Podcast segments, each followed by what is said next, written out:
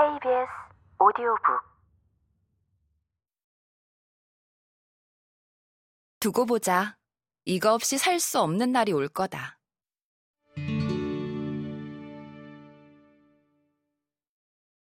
처음 맥주를 마신 건 11살 때였다. 할머니 댁 마루에 온 가족이 모여 식사하던 날, 아빠에겐 형제가 많았고 그 형제들도 자식이 꽤 많았기에 낡은 제주의 집은 눈을 두는 곳마다 사람이 모여 있었다.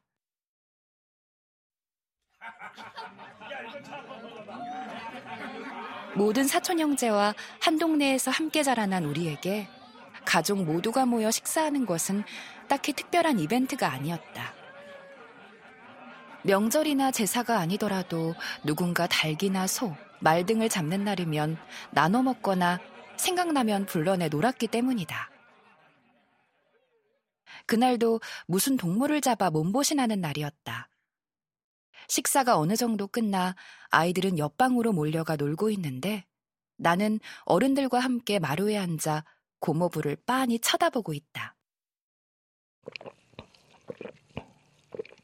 커다란 목젖을 움직이며 맥주를 꼴깍꼴깍 마시는 그의 모습에서 눈이 떨어지지 않는다.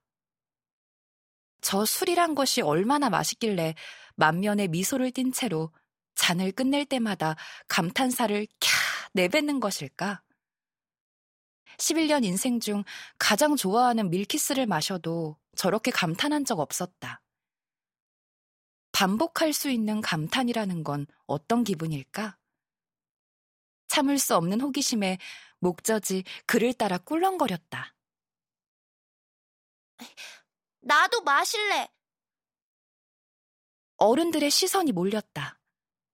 긴장된 마음에 내장까지 간지러웠지만 호기로움을 거두지 않았고 고모부는 맥주를 따른 잔을 쓱 내밀었다. 결의에 찬 외침이 무색하도록 거리낌 없이 기회가 주어졌다. 웃고 있는 엄마와 아빠, 그리고 어른들의 표정에서 어디 한번 해보시지 라는 메시지를 읽은 나는 고모부 흉내를 내며 호기심과 맥주를 동시에 꿀꺽꿀꺽 들이켰다. 마시기 직전까지도 무슨 맛을 기대하고 있는지 스스로도 알 수 없었다. 쓰고 텁텁한 오줌 같은 맛이 혀끝부터 올라왔다. 캬, 대신 인상을 잔뜩 찡그리며 잔을 내려놓았다. 그리고 단호하게 선언했다.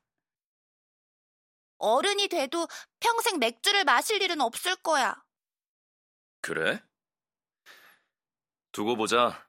이거 없이 살 수 없는 날이 올 거다. 고모부는 묘한 표정으로 피식 웃었다. 그의 말이 사실임을 직감했던 걸까? 그 묘한 표정이 뇌리에 박혀 아직도 맥주를 마실 때 종종 그 문장을 떠올린다. 두고 보자. 맥주가 맛있을수록 더욱 생각난다. 이거 없이 살 수 없는 날이 올 거다. 생각해보면 어릴 적엔 맥주 외에도 아빠와 결혼할 거야 와 같이 미래를 단정 짓는 일이 많았다. 그러나 어른이 되어 보니 가장 좋아하는 술은 맥주고 안타깝게도 아빠와는 결혼할 수 없다. 하지만 현재 아빠의 젊은 날을 쏙 빼닮은 남자와 사랑하는 중이니 기묘한 일이다. 다행히 맥주와 결혼 선언은 어찌어찌 무마되었으나 미래를 단정 짓는 일이란 꽤나 위험하다. 자신에 대한 것이든 세상을 향한 것이든 상관없이 그 행위엔 새로운 시도를 막는 묘한 힘이 있기 때문이다. 특히 어른이 되어 내리는 단정은 신념이자 방어 기제다. 의식하지 못한 사이에 가능성을 묶어버린다.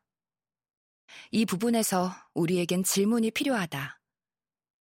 그 수많은 단정의 문장을 넘어 선택을 한다면, 심지어 그 선택이 기쁨을 준다면 파급력은 과연 얼마큼일까?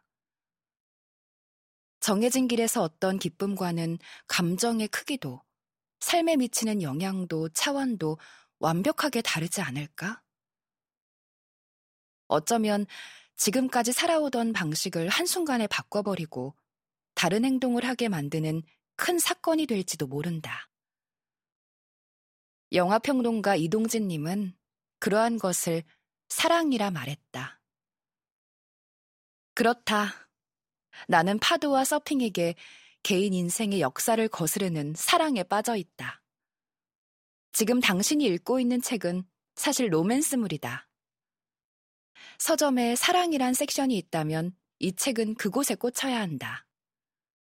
지독한 사랑에 빠진 나는 거듭된 야근으로 피곤하더라도 서핑을 위해서라면 주말마다 바다로 달려가며 새벽 4시가 되더라도 눈을 뜬다. 알람을 여러 개 준비할 필요도 없다. 단 한 번에 번쩍 눈을 뜬다. 절대 있을 수 없던 일이다. 중고등 시절 내내 나는 잠이 많은 것으로 전교에서 유명했다. 별명은 곰탱이. 어릴 적 별명은 참 직관적이다. 국어 선생님이 그 별명을 하사한 뒤로 6년 동안 인간이 되지 못했다. 그리고 수능 전날의 종례 시간, 담임 선생님이 큰 한숨을 내쉬었다. 아휴, 걱정이다. 곰탱이가 내일 뉴스에 나올까봐 걱정이야. 제가 왜요?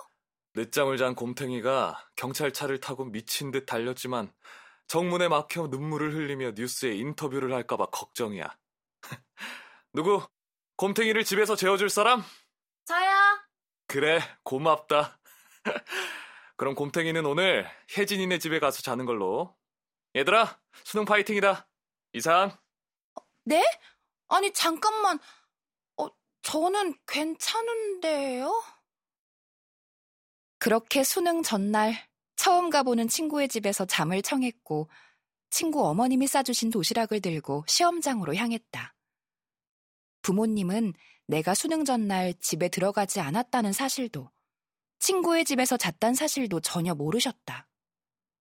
잊지 못할 이 기억은 수능이 딱히 중요한 이벤트가 아닌 집이라 가능했다.